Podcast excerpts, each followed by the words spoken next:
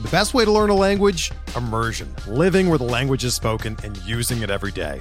But if that's not in the cards this year, you can still learn a language the second best way, and that's with Babbel. Be a better you in 2024 with Babbel, the science-backed language learning app that actually works. Don't pay hundreds of dollars for private tutors or waste hours on apps that don't really help you speak the language. Babbel's quick 10-minute lessons are handcrafted by over 200 language experts and help you start speaking a new language in as little as 3 weeks. Babbel's designed by real people for real conversations, and their tips and tools are approachable, accessible, rooted in real-life situations and delivered with conversation-based teaching so you're ready to practice what you've learned in the real world. Here's a special limited time deal for our listeners. Right now, get up to 60% off your Babbel subscription at babbel.com slash bluewire. That's 60% off at babbel.com slash bluewire, spelled B-A-B-B-E-L dot com slash bluewire. Rules and restrictions apply. Bring out your copays. Bring out your insurance cards. The doc is in. Dr. Roto joins me right now uh, in the RotoWire podcast. We're going to talk some Phillies. We're going to talk about some uh, Marlins, and we'll talk about his path in this industry and that and a whole lot more on the RotoWire podcast.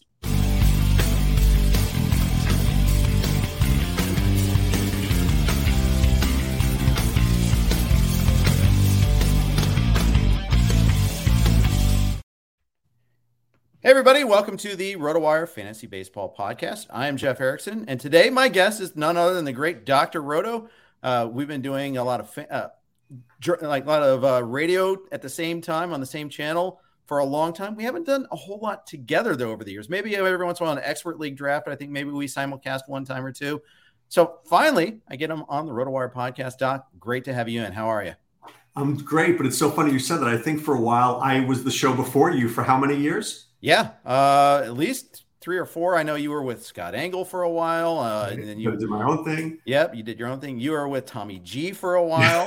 um, yeah, that's right. a lot of different paths, and here we are. And you're still doing work uh, on Sirius and XM, Sirius XM Fantasy. You've got your own site now, drroto.com. Been doing that for a couple years. How's that going? It's going great. You know, um, I think, and you know this as well as anybody in the industry. There are a lot of people that you work with and then during COVID, when I lost my position, I decided how to figure out what the next what the next step was. And yep. you know, Jeff, I just wanted to work with friends and people I trusted and people I liked. Yeah. And have this idea to just do drroto.com and you know, we give back charity to um because it's important. We give to others and we're doing i'm doing things on the site that like i'm giving tools and stuff that i use right if i figure i use them and i win with them i want to be able to give that to others so it's been really exciting and i've been very happy with it that's awesome. That's awesome. Um, we're in one league together. We don't play in tout together. You're in a different tout league than I'm in, uh, but we are in LABR mixed, one of the first expert leagues every year. We draft mid August. I mean, mid February. God, my, where's my brain today? Uh, mid uh, mid February, and uh, you know, it's it's a fun league. I think you and I combined have like half the league on the IL, so uh, it's trying to get through that. Uh, it, I've got 10 guys on the IL right now, and two more that are doubtful, or at least were at parts of the week. Kyle Tucker returned, Cody Bellinger just returned, but you know what? That's part of the game too. Uh, it, it, it's it's a fun battle, but uh, I I love rotisserie style the most still for fantasy baseball, and this is the first one every year, and it's a it's a good little way to get started for the year. It's my most frustrating league that I'm in, honestly, yeah. for years. I, I think I've either been in the middle or the bottom in LABR since I've been in. And to me, look, I take pride in winning leagues. Right. But I think, and I don't want to blame anybody. I'm certainly not blaming the rules or anything. And I know why we draft early, but drafting early here actually hurts me, I feel sometimes, because I'm just, I get sharper the, the more it goes. So by the time it gets to like mid March, end of March, I am laser beam focused. So I always feel like I do better in FSGA than I do in LABR, uh, certainly in NFBC. But hey, I'm not crying over spilled milk. One year I'll get it. Maybe it's not right. this year, but my team is we're hovering right. I'm in the 80s or something like that. So it's not undoable, but it's not great. Yeah, and I I find sometimes you get bargains that you wouldn't have otherwise got in February, but you also, I mean, you're, you're steering in a risk. There was a year that uh, I, I drafted Emilio Pagan as the Rays closer. That night, right afterward, he got traded to the pod uh, to the Padres, and he didn't close right. for them. You know, I, I I get that every once in a while, and you know, you, you you get the good stuff and you get the bad stuff. Then one thing I like later in draft season, I know who my targets are in mid to late rounds a lot better. Uh, I know, and I know where I'm going to get them. Now, of course, that sometimes changes too. Like I, I, have a lot of Eric Lauer this year. I didn't get him in this league because Fred beat me to him, but uh, Fred Zinkie did. But at the same time, often I have like I have my guys by March. By February, mm, I do and I don't. I've done the projections, I've done the rankings, but it's the first time you really battle test them. You really, you know, maybe uh, aside from a draft and hold league, it's it's a lot different. So I, I find that that experience uh, challenging sometimes. It's fresh powder. I, yeah, I couldn't agree anymore. So I mean, I'll just use football for an example. By the time we get to Las Vegas around Labor Day, mm-hmm. I can pretty much pinpoint almost every player and where they're going to go. So unless somebody's jumping up a, a round or two or doing something crazy, if you sit next to me at a draft, I'll go, this guy. I'll name the guy, and within a pick or two, he'll go in that spot. Right. I feel that way in baseball the closer we get to the start of the season. But like you said, in February, yes, you can get good values. And but at the same time, the, the guy that I think is going to be great all of a sudden isn't. And then maybe I just would have re- I would have constructed my team maybe differently had I had that extra month. So look, it's a challenge. I always do a, um, a draft champions really early, like after the new year, just so I understand the player pool better. Yeah, me too. It's like, the, I mean, it's $150 that I usually just spend on figuring out who the players are and where they're going to start going. But it's about refining it, right? It's about refining it over those next few months. Yeah, that's right. Uh, and I do that, and sometimes that that I've done really well with that. Sometimes it's just lighting that $50 bill or three $50 bills on fire too. Uh, a little both. In fact, I did the NFBC 50s this year. I was doing some 12s before the 15s. And I have one that's in first and one that's like dead, dead last, like deader than dead last. I mean, it, it's like like 35 points at last. And it's like, ah.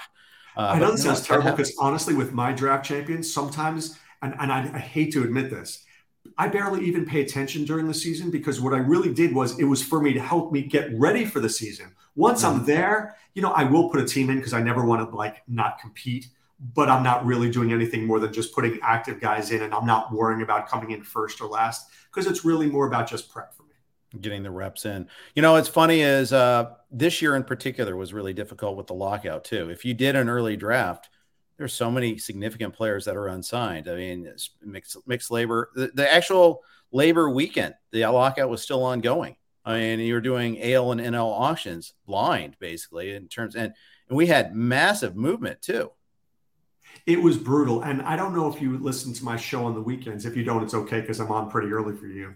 Yeah, but, it's 4 a.m. My time. Sorry. on demand. Yes. yeah, I'm on at 9 to 11 this season. But Jon yeah. Moscot, the former Red, he's on my show. He comes on every week. Okay. And, you know, he mentioned that um, this was going to be a problem with the lockout, that it was going to take pitchers longer. And, you know, I was like, well, maybe, you know, in the past, a lot of these guys are playing golf anyway. You know, they only throw a few innings, but he couldn't have been any more right. I mean, I think the baseball has been pretty poor, to be quite honest with you. Mm-hmm. I think the Major League Baseball did this to themselves. And I think that it's really affected our fantasy season. Yeah, I, I absolutely agree. And, you know, they they were more concerned with not changing the postseason schedule than maintaining the quality of the product on the field early on. Not right. to mention the quality of the product, but also the health of the very own players. That you know, and it, it's one of the many layers that I get angry about when I start thinking about the lockout and thinking about who cares about the game you know, Jeff, we both have kids. And, you know, my son is a big sports fan, as you might imagine, but he mm-hmm. loves basketball and he loves football. Baseball, we go to, I mean, look, we live in Southwest Florida. I live literally right by the Red Sox and the Twins. We go once a year to spring training. And that's not because I don't like baseball, but I think that kids today aren't happy with the game. And I think they need to do things. And I think that lockouts and stuff like that, kids don't understand that. They understand are they playing baseball or not? Spring right. training was literally two weeks this year. We never even made it to spring training. So what does that what tell you? My 15 year old yeah. son doesn't even want to go and we live a mile from JetBlue Park. Yeah, and that's a nice park too. Beautiful. It's probably the best one down here. It's gorgeous. Yeah, yeah. That that is that's a shame and it's frustrating. Uh, I yeah, it, yeah. The more I think about that lockout, the more I get angry about it, and especially because I'm a Reds fan. So this whole lockout, one of the things, the whole things on the player side is we're sick and tired of seeing these teams just tear it down and not even try to compete.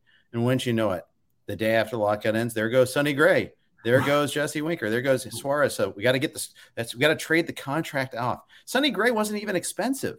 That was the thing that was frustrating as all get up. Uh, too. And you know, it's almost like when they just start to. It's, it's the, the A's are not dissimilar. That when the guy gets good, they're out of there anyway. So it's so hard. I don't want to say I pity you for being a Reds fan because I get it. When we were kids, the big red machine was great. I mean, yep. George Foster and Ken Griffey and Dave Concepcion. I mean, who didn't want to be a Reds fan back then? But right. now you sit there and you're like, what? I'm going to get a couple of good years and then the guy's going to be off to somewhere else. It's just hard. And I think my biggest problem with baseball has been the haves and the have nots. You know, whether you like football or not, I know you're a Bengals fan. Look at that. You went to the Super Bowl last year. Right. Exactly. How cool is that? Yeah. That every year it can be somebody else. Or in baseball, is there any doubt in our minds that the Dodgers and Yankees are going to be in those last four teams? Not mine. Yeah. Well, I think it's more a will and will not. As the fun, the thing is, I mean, you see, uh, it, you know, the Rays consistently put out a good product every single year. You see other franchises that you know, St. Louis is not a big market, um, but they're not they're not really crying poverty, at least not to the extent that some of these other teams are. I don't know. It's just it's aggravating, um, and I it, it, there's so much about it that gets frustrating about that. But the Rays are geniuses the Rays know how to go. When they made that trade, Austin Meadows for Isaac Paredes, right? Yeah. And you're like, who's Isaac Paredes? And all of a sudden he comes up, and the first week he's hitting two home runs. I saw. I that. wasn't shocked. Yeah. That's what the Rays do. They find guys that nobody knows, and then they come and they actually perform. Paredes wasn't a bad player; just didn't play well when he had the opportunity before. And even when they lose a trade like Willy Adames, you know, you know, well, at least Willy Adames went somewhere and got better, and you know, really helped the Brewers. I mean, Drew Rasmussen Rasmussen is not a bad pitcher. He's a pretty good He's pitcher. Good. Feyereisen's a good pitcher, a really good pitcher. I mean, they right. did fine in that deal. I mean, and they had Wander Franco coming up. Now, Wander Franco shut down with the quad injury. Little bit of struggles so far this year. So, little sophomore jinx. Uh, you get to see them down there. You know, you get to see uh, a lot of the Florida teams a little bit more. What's your take on Wander Franco so far this year? I mean, what is there not to like about Wander Franco? And mm-hmm. I think what they do, the Rays are almost annoying because they don't bring up their guys until they're absolutely, we would say they're over ready, right? Other teams would bring them up. The Rays don't do that. Like Bruján, didn't everybody think this guy would have been up last year? They wait and they're patient and it works because when they come up, they're producers, right? Yeah. Maybe not Josh Lowe, but for the most part, these guys produce. So they do, they have a great eye for talent yeah. and they know how to coach these guys up. And look at this. Could you imagine Tampa a small market club competing with the Yankees, Toronto, and, and Boston.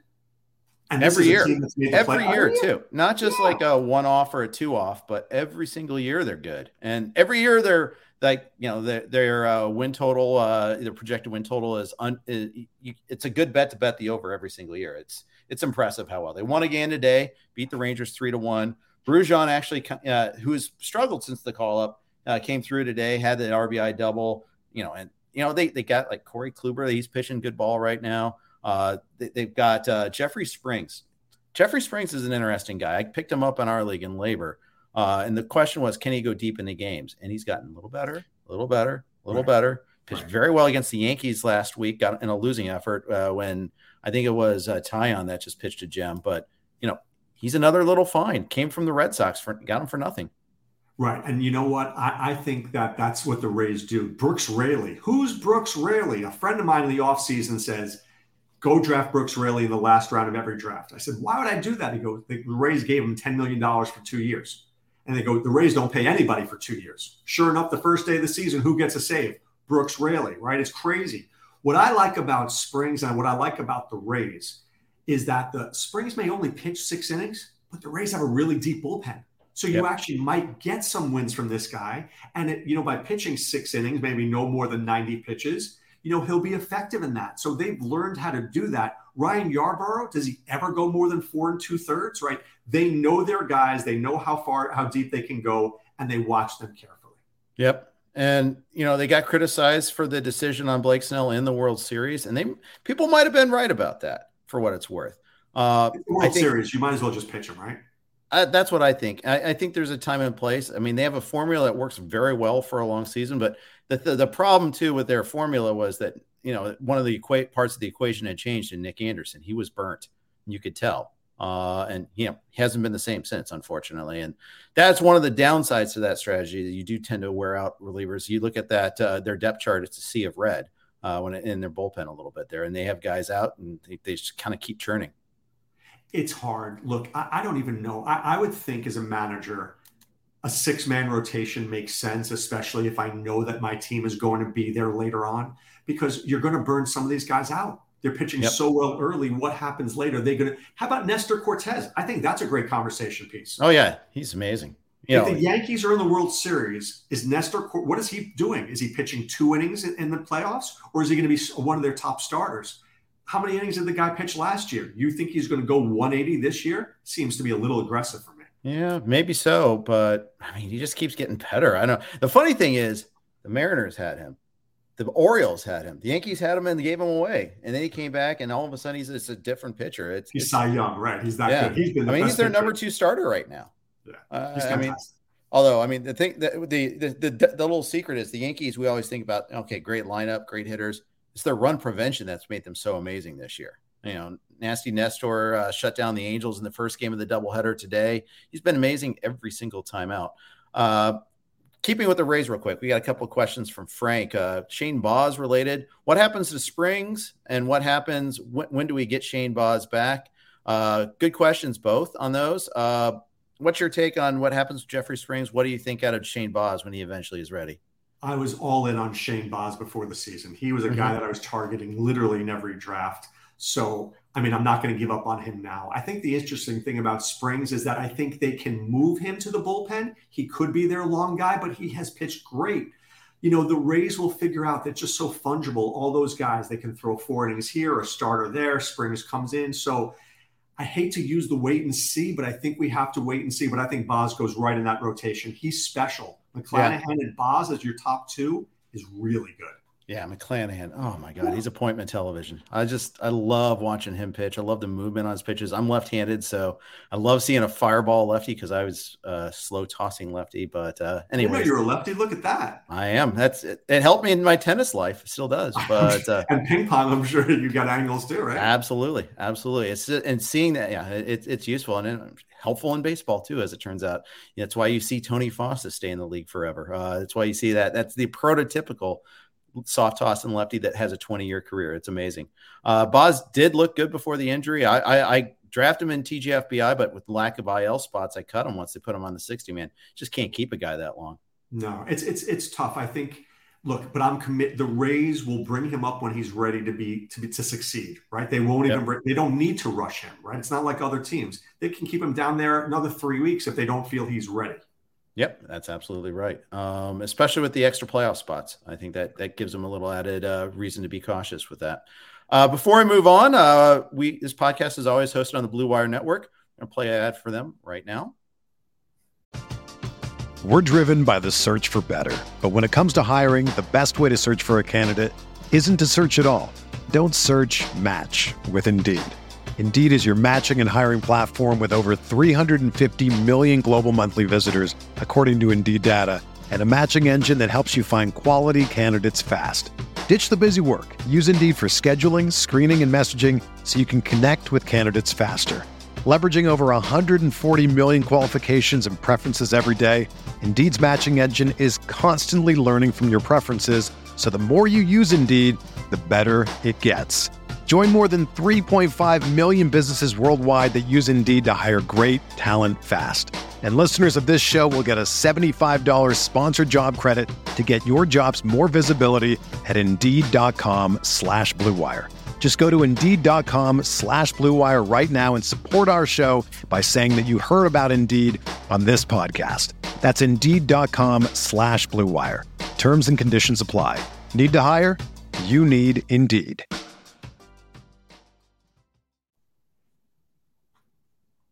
And we are back. Thank you for your patience there, guys. Uh, listening to us live right now. We appreciate you. I'm Jeff Erickson. I'm here with Dr. Roto. You can see his work at drroto.com uh, and on Twitter at drroto. Roto. Doc, tell me about your company a little bit more. Who do you got writing for you? Uh, what what what do you guys specialize in? Well, I mean, we do everything. We mm-hmm. really do, and I'm very lucky. So we we have a deep, deep roster. I can tell you that I got some of the guys who are best hockey guys out there Uh, Tom Kicker and Mark mm-hmm. Larson are amazing. We've cool. got great uh, our college basketball guy, Mike Holland, is sensational right? Our DFS guys, Willie Walls and Odell Blocker and Chris Emmerich, sensational. Trevor Hillstrom just won $15,000 last week in DFS baseball. So, and then of course, did I, oh, did I forget fantasy football, Jeff? This is what we all do, right? So right. this is the, the, the, uh, the mother of them all. So it's myself and Eric Romoff and Sam Holt and Maddie Kroll. We just have a really deep, talented roster of people who, once again, as I told you earlier, we all, it's a team we like each other. We want to do great work. We want to help people win. And there's no egos. It's just about, you know, being there for people, being there for subscribers, being there in our Discord. And, you know, I don't want to forget, I mean, there's Lou Landers and Ted Shemize. There's so many people who have helped us get where we are today. So it's been pretty exciting. That's very cool. I had Eric on the uh, football pod last year, uh, right around pros with Joe's time. So that was pretty cool. Uh, glad to see he's doing a lot with you guys. Uh, he's a great guy. So, uh, and I played against uh, Sam Holt. Um, so very cool. Um, That's great. Yeah. Uh, I like that you play multiple sports as well. Talk multiple sports. I, you know, I, I, I, there are times I'm jealous of people that are specialists and play just baseball or just football uh, because I think I would be a better player if I focused on one sport.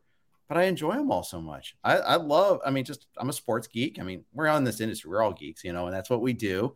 Uh, and I, I just I love being able to talk about any sport too. Would we be on Sirius XM radio, fantasy sports radio, talking sports every day if we only did one sport? We'd only be on for a couple of months. Right, that's right, especially with baseball. Uh, the way you'd be for two weeks with baseball, and then we kick you out. Yeah. So, look, have I have I learned from running a site that football is, you know, it's Coke, right, and everything else is Pepsi and ginger ale and Shasta and White Rock. I get that, but look, my second favorite DFS sport is is golf. I love the sweat of golf yeah. every week. I love playing golf in real life, but I love it. So to me, I love ho- playing hockey and and baseball. So to me, there's just it doesn't end. And I think you know, look, we're dads, we have wives and kids, but we still figure out a way to win. So I think that's uh, the best part. And now that my son is getting older, he's been in fantasy football leagues for the past couple of years. So nice. You know, he doesn't like when I get involved, but I can't not get involved. You know? Yeah. Exactly. You'd love this. I'm in, I've been in a fantasy golf league for 22 years. Uh, we have a, it's an auction league. We do have 15 teams in it. We buy nine players, start five every week. Free agent moves. Our only category is money. You know, it's only it's just a yeah, cash. We have separate payouts for the majors, uh, and we have a team aspect that to it too. Uh, so we we've really geeked out over the years, and you know, we had Prime Tiger. We had to separate him into Tiger April, Tiger March, etc uh, and auction him off separately because otherwise it was a race to say who would who would say 92 first. Um, and so one dollar on everybody else, right? Yeah, exactly. Well, let me know if you have a spot. I would definitely do that. I love. Yeah, we we actually have like a list. We have a wait list. It's been so awesome, but uh, I'll, I'll throw you on there for sure right. uh, because it's great. Question for you, and I just this came up today when I was on um, Fade the Noise. Mm-hmm. What would you do if you were Dustin Johnson and you were offered 125 million dollars to play in the Saudi league? Would you play, or would you just stay with the PGA? Well, here's the thing: Dustin Johnson probably already has 125 million of his own already. You know, trophy wife just got married. Uh, you know, he, has got a pretty good life, and you're talking about a career legacy. But I mean, it's a lot of money, and that's just for year one. Uh, it's not like this is we're offering you this for the rest of your career. This is what you'd make this year, right? And it's a challenge. I would I would decline it, but it's easy for me to decline money that's mythical money that's not mine because I want to compete in majors. I want to have my, you know, I want to be known as a titan of the sport. And he might not be allowed to play majors again. He might not play a Ryder Cup again. But let me ask you this, and, and this we, this was on the show. They brought let Steve Young be in the NFL. They let Herschel Walker come back. Dr. Yeah. J was in the ABA and came to the NBA. Are we going to say no to Dustin Johnson? I mean, are they going to do that? It just seems to be a little harsh. I get that they don't want a mass exodus there, but I mean, we're going to punish these guys forever. Well, no, there's one element we're missing here in that comparison, and is that it's funded by a authoritarian regime that murdered a journalist, and there's that aspect of it. Then they're trying to, they're essentially laundering money. Um, so I think that's a difference. Uh, Whereas like the USFL uh, or any other these upstart, the AFL, if you want to go further back, uh, you know, that's it's didn't have that that sort of shady background, you know. So but then again, it's not like the NFL. All the NFL's money is clean. Sports channel then. What's that? We can't be in a drug cartel fantasy sports radio then. Probably not. Although you know, I mean, the funny thing is, you know, you get that. Pay for, Jeff. But I, I, I, will say this too: when you when you take that moralistic stance, then you really should take a microscope to everybody, right? I mean, it's it's not like all the PGA Tour's money is super duper clean either. I mean, let's let's face it, some of the, the sponsoring companies are probably have some shady business practices. Uh, you know, you could really dig into this if you really wanted to. The, the, the purity test, I mean, it's on a scale. Now, all that said, yeah, this, the Saudis are prop are over that line. Um, right. But yeah, I get where they're coming from. I mean, the PGA Tour is a cartel of sorts of its own, you know, and the way they, they coordinate with the European Tour, where they coordinate with, uh, you know, the USGA. I mean, it, they're they're trying to prevent another upstart. I get that too, but we'll see. I mean, I, I, think the players do have a point though that, you know, they're not guaranteed anything every year, you know, and they have to fight to stay on the tour. Right. No one's crying for Dustin, exactly. right. but maybe some of the some other golfers that are more more on the marginal side of things might have to fight for that just a little bit. Richard Bland, who's you know he he's not a guy that's a gazillionaire. He's he's, he's never made it to the Masters. Right, right. I was surprised to see Schwartzel and Oosthuizen. You know, they don't need to do that. I, I just, you know, it, it's just to me, it, it gave me thought to. I get the whole Saudi thing, but look, it's a lot of money. You want to feed your family. You don't have to worry. Like you said, this is just year one. There could be even more in year two. Who knows? But I don't think that PGA wants any competition, right? No, they don't want sure. that competition. I'm sure that's a big aspect that to, to it as well. Um, yeah, uh, yeah, I, would agree with all that. Uh, it's interesting. It is fascinating to see uh, all that go down. You know, go down this week. Uh, we had just we do. I do with I host our golf podcast, and of course, it we finished recording maybe an hour before they announced the list. So I was like, couldn't react to that. But you know, we have Jeff Ritter from SI and Scott Jensen and I are on the pod, and oh, cool.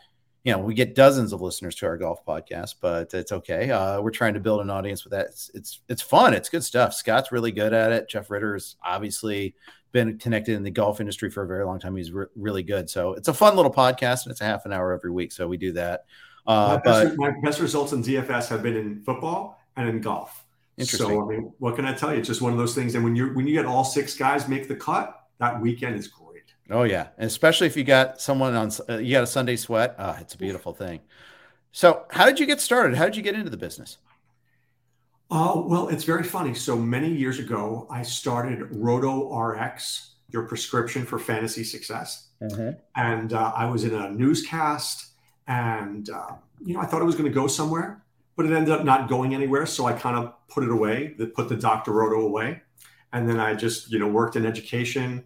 And then I was in this fantasy baseball league that I pretty much won for like three years in a row. And in that league was a friend named Mike Cardano. Yeah, who, uh, used to, yeah.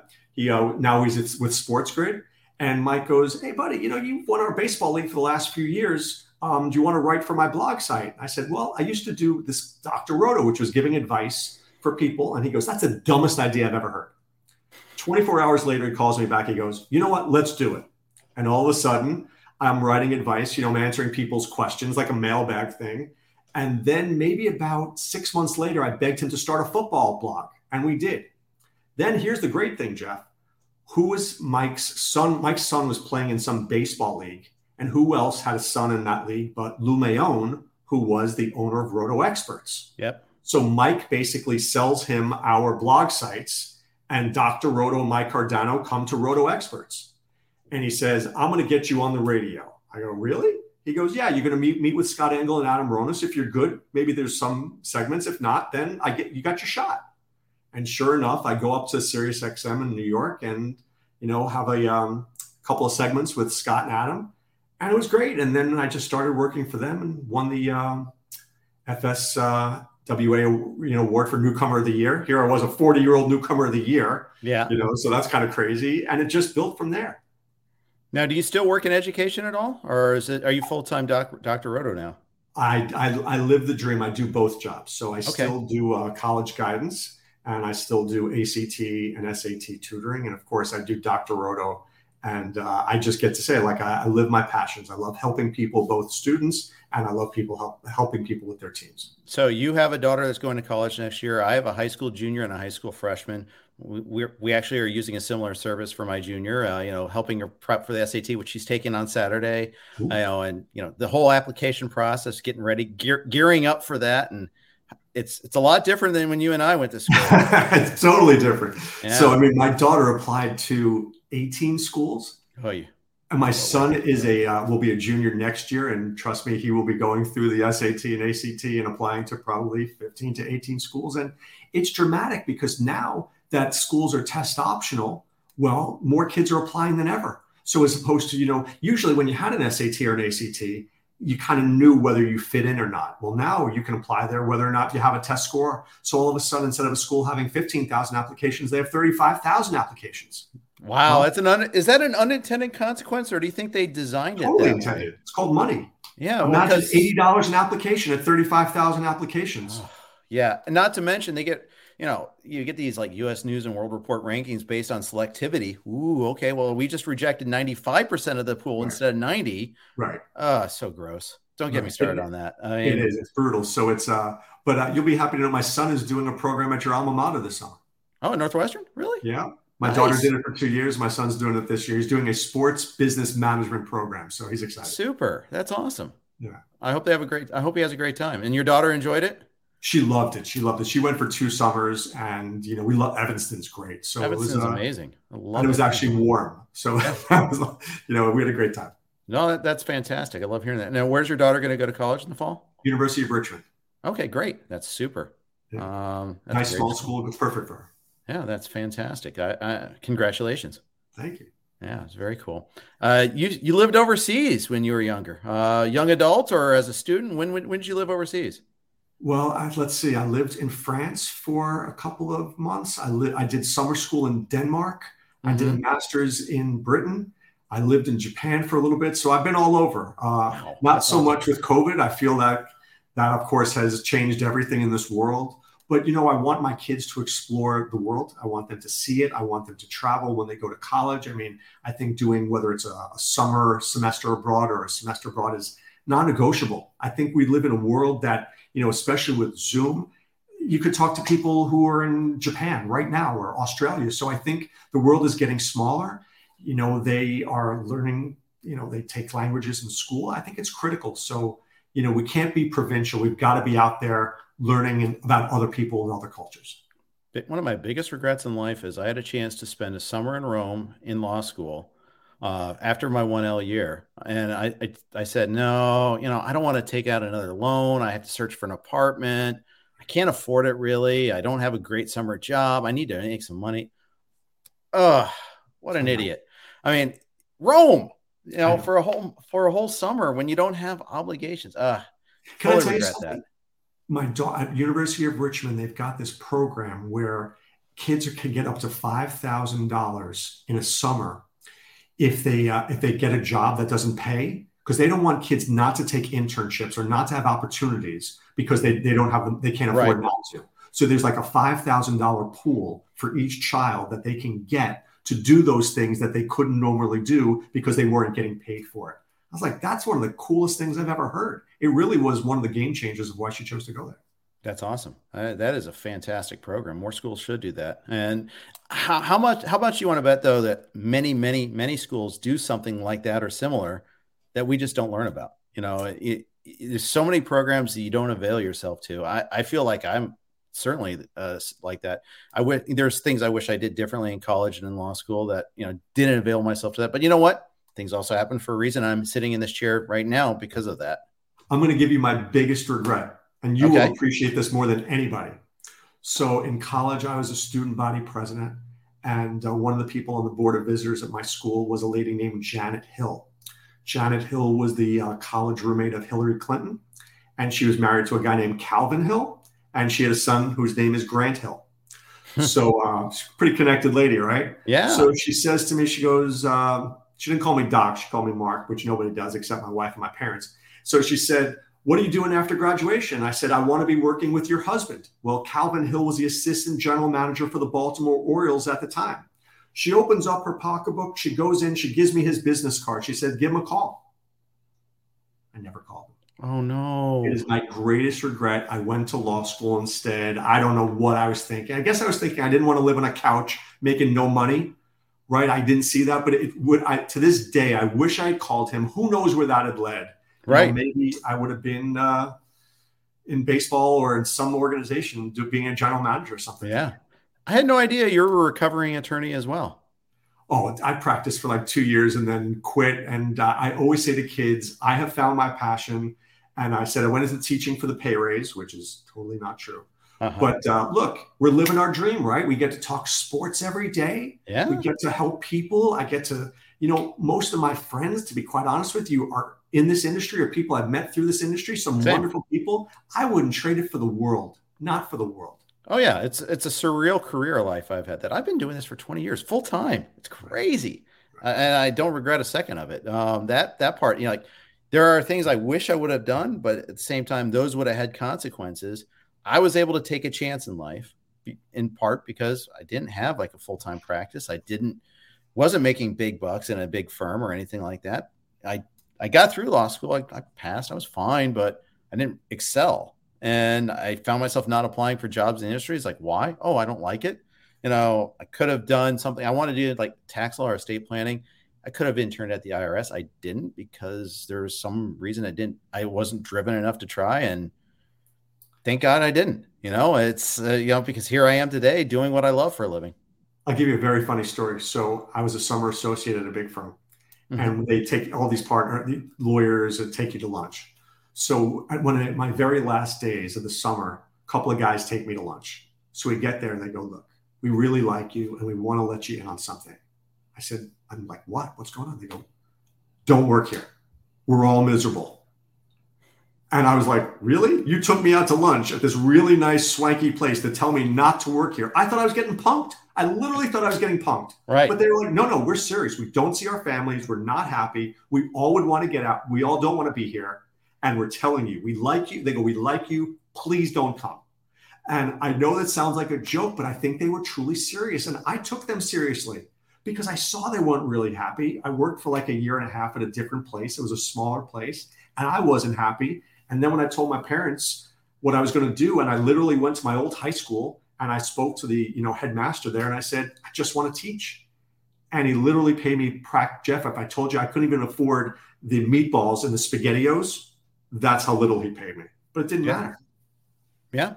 And I lived on mac and cheese and spaghetti and all that for a couple of years. And, you know, it came out well in the end. Uh, I'm not missing meals now. So, yeah, uh, it's good. Cut the like, carbs a little bit, but. Yeah, a little bit. Know, I could eat a, more salads probably, but uh, it's all good.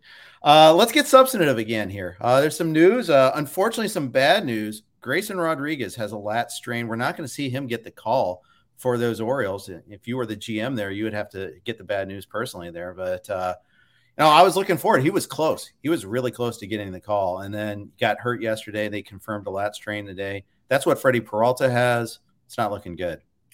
I really believe that guys are so strong. They're stronger than ever right? It's not John Kruk. Remember John Kruk, the guy would have yeah, six yeah. years, go up there and he gets whatever. Now these guys are so physically fit. I think they're almost too tight, right? So when they get up there, they're, they're so muscled that I think they're pulling things. It's like, you know, the old oblique three weeks. You know, now pitchers are getting lat strains, and you don't want to see that in any of these guys because you're probably looking four to six weeks. And then when, trust me, when you're coming back, it takes you another couple of weeks to get back into it. So you could be looking at six to eight weeks. This guy was so close to coming up. The Orioles desperately need him. Mm-hmm. You know, look, the one the Orioles hitting is not terrible. It's the pitching that's terrible. They need some guys in there. So it's, you know, I feel like that team is snake bit.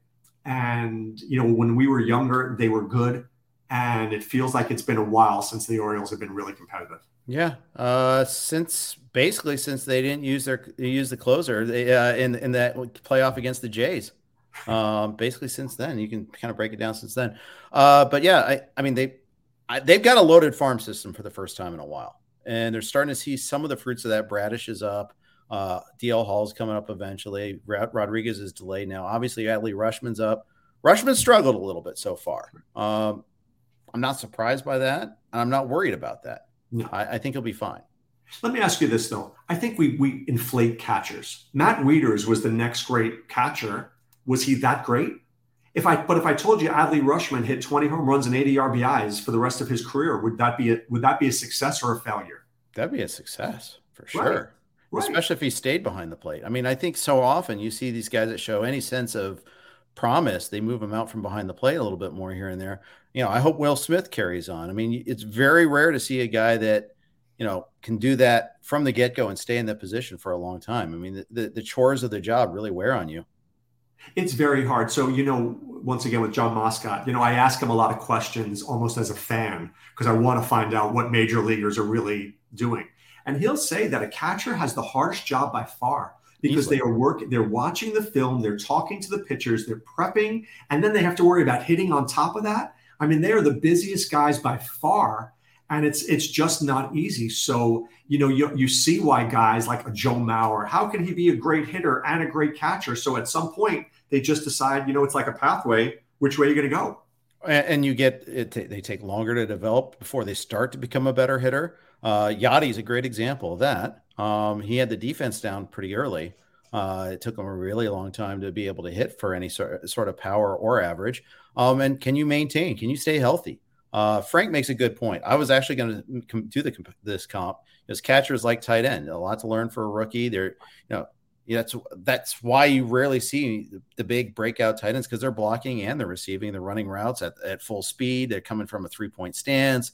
They're they're doing a lot of things. Unless you're Kyle Pitts, unless you're Mike Gesicki, and you're never blocking anymore, you know you just don't get to see that. Totally true, right? I mean, Pitts did he block it all last year? So and now what they have there's blocking tight ends, there's receiving tight ends. Yep. How many guys do both? And teams don't even have guys who do both anymore. I mean, look what the Ravens have. They've got four different tight ends there. So right. it's it's a little crazy, but it, it's the way. And I think catchers, we're going to see like in the old days. What was it, twenty eight to thirty, when those guys finally matured? Yep, it's late. And you know the patience of teams to nurture that is getting shorter too. I mean, there, there's there's greater demands. There's the next guy coming up, but yeah, we seem like we definitely have a catcher shortage. You know, it's always the one weaker position. So yeah, I I I, I hope Rutschman can be exceptional and defy that. But yeah, I do worry about that a little bit there. I think I look at teams and say, look, maybe Joe Maddon when he was with the Rays had it the best. You know, you get your Christian Vázquez types, you get your guys who Higashioka, you get guys who hit one and hit the other. You put them together, and that's what you have, right? Mm-hmm. So maybe guys are playing four days, some guys are playing two or three. It's not Mike Piazza, it's not Joe Mauer, it's not the catchers that we Carlton Fisk, but it's the way the, the baseball is now. Yeah, it just shows what you know anomalies that uh, Piazza and Pudge Rodriguez really were, uh, especially Pudge Rodriguez because he was so good behind the plate too. So yeah, so uh, it just shows that how special, truly exceptional they really were. Hey, the Phillies were expected to contend this year, and they are not. This is not a recording, uh, but they're 22 and 29. They got bad news from Jean Segura, out 10 to 12 weeks. If you're in an NFBC format, he's a cut. I think is I just you're getting him for what six weeks. Uh, and what are you getting also for that matter too? I mean, he's a good player, a solid player, but not worth holding on to in a, a seven man bench league. No, Segura is the guy guy that you want from April. You don't want him in uh, for the last two months. I mean, maybe if he's out there, if I'm desperate, but I'm with you. I have no interest. I think the problem with the Phillies has always been the pitching, right? The mm-hmm. pitching has been good, never great. The hitting is good, never great. I mean, I think they're in a very tough division now because the Mets are spending money, a mm-hmm. lot of money. And I mean, I know that they've got some injured pitchers, but the Mets look pretty darn good. The Braves are always good, right? The Braves always figure out a way to do, to get it done. So, I mean, where do the Phillies slot in? Are they just, you know, the Toronto Blue Jays of the National League East? And that's okay, but are you going to win a World Series? Maybe, maybe not. Well, I think they'd aspire to be the Jays right now. Um, you know, and their defense is hideous too, hideous. especially with Harper. You know, Harper didn't even play Wednesday. He had forearm soreness. I'm worried about that because he's already had the PRP. Uh, he missed more time than they expected. Even when he did that, they were saying he was going to miss two games. He missed four. Uh, when he came back, he wasn't quite the same hitter as, and it's a shame because he was on fire before that too. But he can't play the field, so that means Schwarber's in the field, Castellanos is in the field, Hoskins is in the field, Alec Bohm, who's actually gotten a little bit better over at third, but still he's not a plus defender. I mean, it's just it's just an awful defense. When Didi is out there, he can't throw, but he's even hurt right now. Now you lost Segura. Oh, just awful defense. Are you going to win games 10-8? Is that how you expect to win in baseball? I don't think that's the a reasonable expectation. right? It never works for teams. You have to be able to play good defense. Right. And not, I mean, it's just, it's not a winning recipe. So I don't know what how they fix it. I mean, I didn't mind getting Castellanos. The guy's a great hitter. I, I don't mind getting Schwarber strikes out a lot, but I mean, he's got power. I get that they have a small park that they think they can take advantage of, but you need guys who can field. Yeah, and they're they're not strong up the middle. Herrera is he's a fine center fielder. He's not a plus center fielder. You are strong behind the plate. Realmuto is awesome. No, nothing, nothing wrong with him. He's not hitting like he we expected. He's got hitting better lately, but you know it's you just they don't have exceptional defense up the middle. Stott hasn't even been that good defensively when he's played. Got sent back down. Uh, I don't know. And then then their bullpen's been a mess too. You know, it's a, I thought that was hilarious that Joe Girardi was going to be the adult in the room after Kapler got fired. You know, he'll know how to handle that bullpen. You know, right. Maybe it wasn't Kapler after all. You know, Joe Girardi, I like Kapler. I like Girardi. I, I, mean, I think that Joe's proven he's done a good job in the past, but sometimes even the best managers can't work with, you know, without what's the word I'm looking for? You got to have the right clay, right, to make the yep. right molding. This clay is damaged. It's something. It's broken. It's just not congealing yeah. the way they want it to. No, it isn't. It, it really isn't. By the way, I picked up Seranthony Domínguez in a couple of leagues because I think that you know Corey Knebel might not hold the job much longer. Did they? Did you ever think he was going to hold a job for the whole year? I thought there was a chance. I kind of liked him. I thought that he had some decent skills. I thought it was health was his concern. I thought if if healthy, he could be all right. But I always missed him. I, I thought he was like, in say in a 15 team mixer, I wanted to get him in the 12th round, but he kept on going the eighth or ninth. And right. you know, I just wasn't willing to do that. So. I think you stick to your guns. You know, what you said was right. So once I saw him going, I knew I was getting David Bednar in every draft. Was that who you got? Cool. That was my guy, and I knew it. I was going to get him about round 10 or t- 10 or 11, and he was my guy because I wasn't going to go and get Knebel uh, two rounds earlier, when I didn't think he was worth it. I wish I had more Bednar. I was a little worried that Stratton would take some saves from him because the way they managed the bullpen last year. But uh, I was I was dead wrong about that. Stratton's been he's better lately, but he was hideous early on. He took a, he did steal a save or two, but Bednar is just the man. He's so good. You know what I've learned from football, especially more than baseball, because baseball has some reasons why it doesn't happen. In football, talent generally wins out. Do you remember when Alvin Kamara was the third string running back? And all of a sudden, by like week six, he was starting. Why? Because if you watched Alvin Kamara play, he was the best running back on the Saints. Yeah. I feel like that doesn't always happen in baseball, that it takes time for this guy to emerge, maybe even a year. But sometimes I just buy into skills, I buy into talent. And so, did I like Stratton? No, I took Stratton only in like round 28 or 30 of draft sure. and holds when I already had Bednar because I was forced to take him, not because I wanted him. Yeah, uh, that makes sense. I get that. Um, and you're right about the skills. You know, I, I think sometimes though, it, it, football drives me crazy because sometimes a guy will be a transparently awesome player, but he doesn't get the goal line carries or something like that. And uh, you know, baseball, it's pitcher versus batter. If you get the playing time, you're going to get the role. At, that, right. except for except for closing, that's the one thing that uh, is so role dependent. But uh, you're you're right about that. Um, one other th- uh, one other team I want to talk about a little bit was the Marlins. So stick with the Florida, theme since you're down there a little bit. Uh, we saw a heck of a 2022 debut from Edward Cabrera yesterday. Uh, or, yeah, yesterday against the uh, Rockies, took a no hitter into the six, threw a 96 mile an hour changeup. Uh, speaking of guys that are getting all this torque and throwing harder than ever, he's looking pretty good. But I always worry about these guys that throw so hard and how, you know, whether they're going to break. And I, I feel I, I, worry about him that way. And we've seen that with the Marlins already. Yeah. So, look, I coached, I played volleyball in college and I coached high school volleyball for years. And I always think that girls, when they hit so many times, there are only so many hits you have in your shoulder. Right. And at some point, they're they're they blow their shoulder out or they just aren't hitting the way they want to be. I feel that way about pitchers too. I know that's crazy from girls volleyball to pitching, but when guy when they're throwing at 100 miles an hour, how many pitches can you throw at that velocity before it affects your arm? I mean, mm-hmm. this is just physics. This is just bodies. At some point, you can't withstand that. So I think what it is, and here's the problem, Jeff. I think the bigger problem is the high school and college coaches in the minor leagues, if you're not throwing at 96, the guys who throw at 91 and 92, what do they say? He's a soft tosser. I know it's insane. It's insane. insane. You're throwing 92 miles an hour. You're not a soft tosser by any means. Yeah. I got your soft tosser right here with my left-handed 62 mile an hour fastball, and the Mario Soto circle change uh, from the left-handed version at 49. There, that, that was me growing up. But uh, right, so when a guy doesn't throw 97 now on the radar gun, he's not a he's not a good enough pitcher. Well, then the guy throws 99 to impress people, and now you're cutting his years from nine yeah. to 10 years to four to five years because he's injured. It just doesn't make sense. I, I got. When did Greg Maddux ever throw hard? Yeah, I, I'll, the story with that just to finish tie that up. Uh, first pitch Arizona, and we go there every year for that conference, and there's the Fall Stars game. This is about four years ago, probably. The pitching matchup was Nate Pearson versus Forrest Whitley.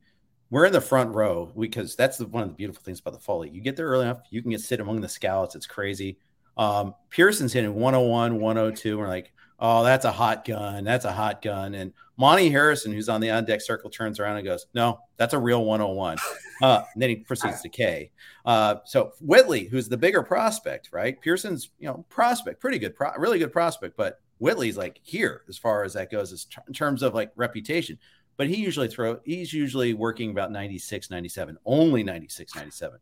He sees this and he is amped up. He's throwing as hard as possible. He's hitting 99, 100. Uh, sure enough, next year he gets hurt. He's got an arm problem. And I guarantee you that little experience right there, where all the scouts are there, they're oohing and eyeing over that.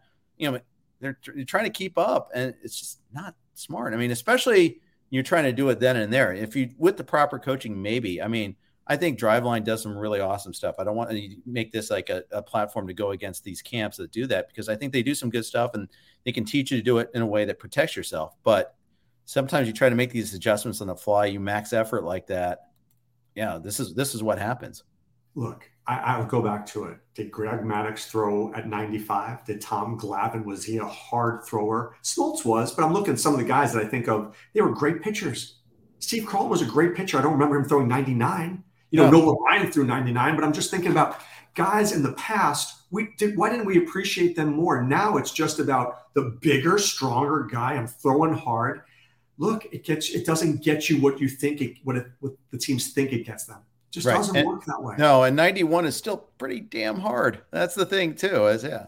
So uh, unless it's like McClanahan, who's so effortless, oh, right? So His motion is so good. That's different. Exactly. Exactly right. Um, so yeah, um, I, I, think that's uh, yeah. I, and it, you know, we got a question about Cabrera. Is he a good pickup? Yeah, even with the control issues, uh, yeah, take a shot, take a flyer on him. Um, I think you know, and among all those pitchers that are coming up right now, he's right there. I mean, the ability to miss bats is still huge in this game. There is a correlation between velocity and results. There's also that correlation between velocity and injury, to incidents of injury too, unfortunately. Absolutely. But I think you, you, look at this point, you want to pick up a pitcher who can make a difference. He's a difference maker. Got to yep. take the risk. Look, nobody remembers who came in third place in your league last year. So you got to go for first, right? Yeah. I, I I'm gonna go play tennis tonight. I always like to say, life is short. Hit winners. Um, yeah, go go pick that guy up. Don't just be a backboard. You know, go out and go out and take a shot. Absolutely. Hey, Doc, uh, this has been super fun. I can't believe this just flew by. I can't believe it's been like 50 minutes already, but uh, we got to do this again sometime. Let's talk you on each other's shows too. It, it's, it's super fun talking with you. I would love that anytime. It's been my pleasure. All right. Hey, want to thank everybody for tuning in today. We had a lot of fun. Again, go check out drroto.com. Follow him on Twitter at drroto. Tomorrow, two star starters got Todd Zola and Clay Link. As always, thank you so much, guys. Really appreciate you listening. Take care. Everyone is talking about magnesium. It's all you hear about. But why? What do we know about magnesium? Well, magnesium is the number one mineral that 75% of Americans are deficient in. If you are a woman over 35, magnesium will help you rediscover balance, energy, and vitality. Magnesium supports more than 300 enzymatic reactions in your body, including those involved in hormonal balance. From functional medicine doctors to mental well being and female hormone experts, we all know that magnesium is the one mineral to improve all aspects of well being and health. But which one? Magnesium Breakthrough from Bioptimizers, the trusted choice recommended by leading experts with seven best absorbed forms of magnesium to ensure your body receives the support it needs for overall well being. Go to bioptimizers.com slash balance today and use code BALANCE10 for 10% off. Support your journey to wellness at B-I-O-P-T-I-M-I-Z-E-R-S dot com forward slash balance.